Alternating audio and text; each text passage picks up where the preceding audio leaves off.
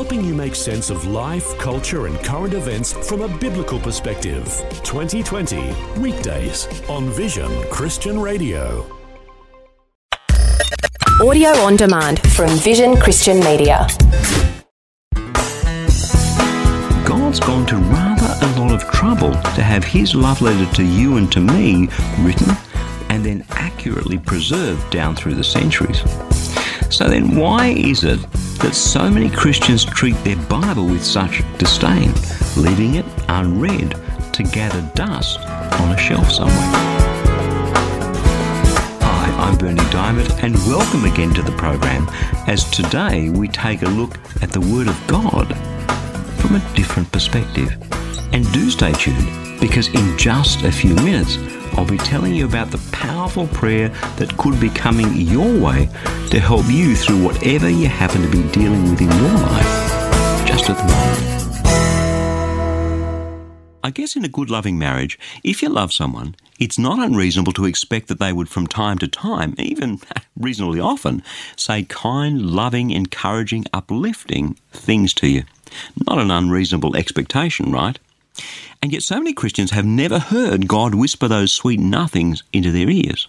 Why? I was having lunch with a friend the other day, and he said something along the lines of, Well, look, I don't read my Bible. I find it boring. In any case, I have a deal with God. As long as I have love in my heart, that's all that matters.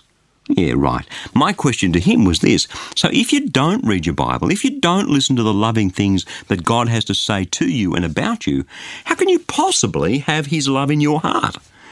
If you want to hear God speak, read your Bible. If you want to hear God speak audibly, then read it out loud. That Bible is His love letter to you.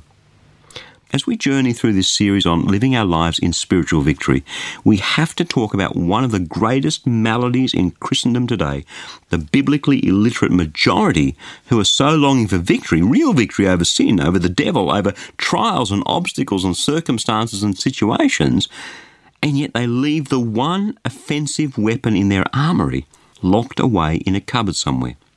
The Apostle Paul had this to say about the spiritual battlefield on which we live. Have a listen. It's Ephesians chapter 6, verses 10 to 17. Finally, he writes, Be strong in the Lord and in the strength of his power.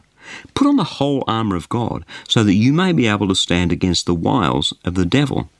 For you see, our struggle isn't against the enemies of blood and flesh, but against the rulers, against the authorities, against the cosmic powers of the present darkness, against the spiritual forces of evil in heavenly places. Therefore, take up the whole armour of God, so that you may be able to withstand on that day of evil, and having done everything, to stand firm. Stand therefore, and fasten the belt of truth around your waist, and put on the breastplate of righteousness. As shoes for your feet, put on whatever will make you ready to proclaim the gospel of peace. With all of these, take the shield of faith with which you will be able to quench all the flaming arrows of the evil one.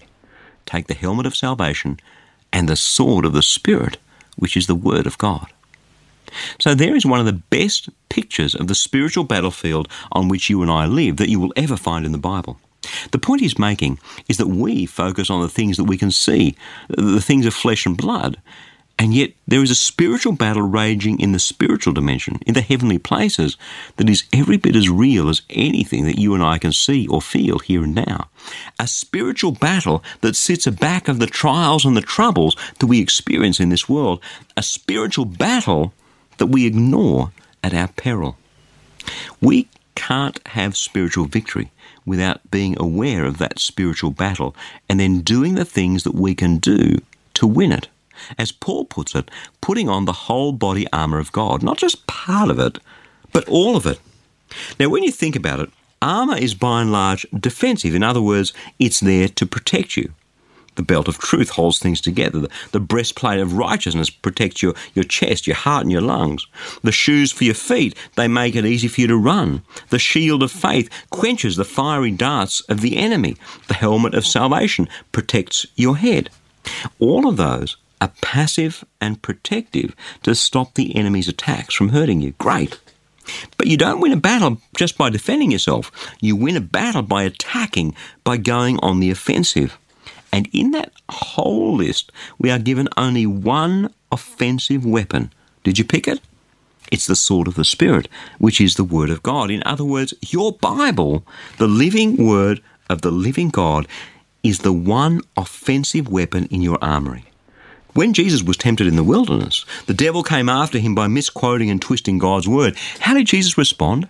Each time he responded with the truth. He defeated the devil with the truth, with God's word. Luke chapter 4, verses 3 to 12. Jesus, filled with the Holy Spirit, returned from the Jordan and was led by the Spirit into the wilderness, where for forty days he was tempted by the devil. He ate nothing at all during those days, and when they were over, he was famished. The devil said to him, If you're the Son of God, command this stone to become a loaf of bread. But Jesus answered him, It is written, Man does not live by bread alone. Then the devil led him up and showed him in an instant all the kingdoms of the world. And the devil said to him, To you I will give their glory and all this authority, for it has been given over to me, and I give it to anyone whom I please. If you then will worship me, it will be yours. Jesus answered him, It is written, Worship the Lord your God, and serve only him.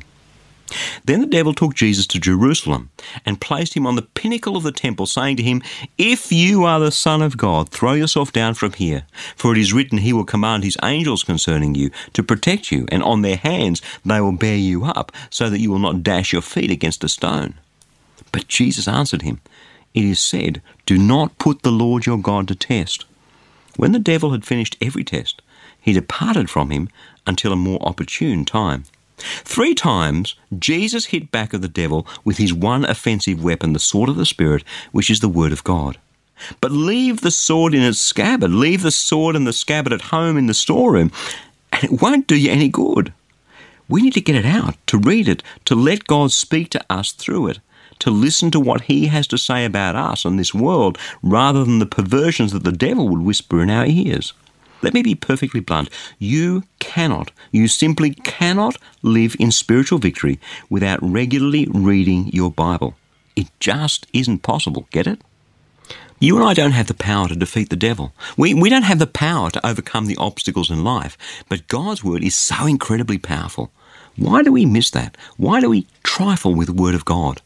One of the most frightening things that I see in the kingdom of God today is people who call themselves Christians and yet they trifle with God's word. They have a Bible to be sure, but it collects dust on the shelf or it's tucked away in a drawer somewhere. They listen to sermons most Sundays, well, sort of, but by the time they're having that post church service cup of coffee, their heart and their mind has already wandered off somewhere else.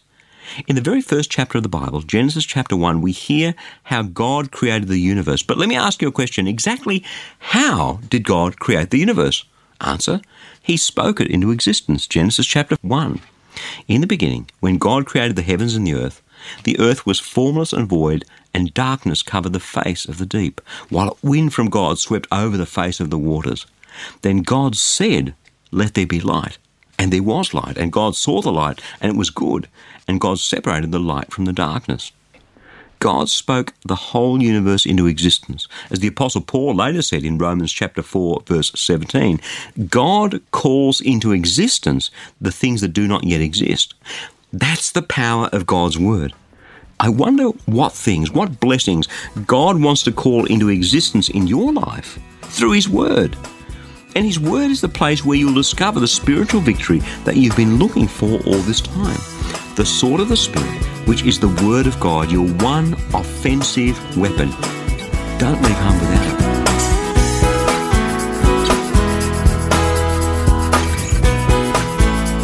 Before we go, I'd just like to remind you that if you have a prayer need, we would love to pray for you. Listen, the only sort of prayer that the Bible teaches about is the sort that has powerful results. Just let that sink in. The only sort of prayer that the Bible teaches about is the sort that has powerful results. So if you'd like us to pray with you, in fact, if you'd like our whole prayer community to pray with you, stop by online at powerfulprayer.org to share your prayer request. It's completely confidential, your name won't be displayed. And in fact, while you're there, perhaps you could pray for one or two others and leave them an encouraging word as well. The Bible says that the prayer of the righteous is powerful and effective, So let us pray for you and with you, and let's just see what God does, how He intervenes, how He chooses to bless you. That web address again is powerfulprayer.org. I'm Berni Dymet. I'll catch you again, same time Monday, with a different perspective. Thanks for taking time to listen to this audio on demand from Vision Christian Media. To find out more about us, go to vision.org.au.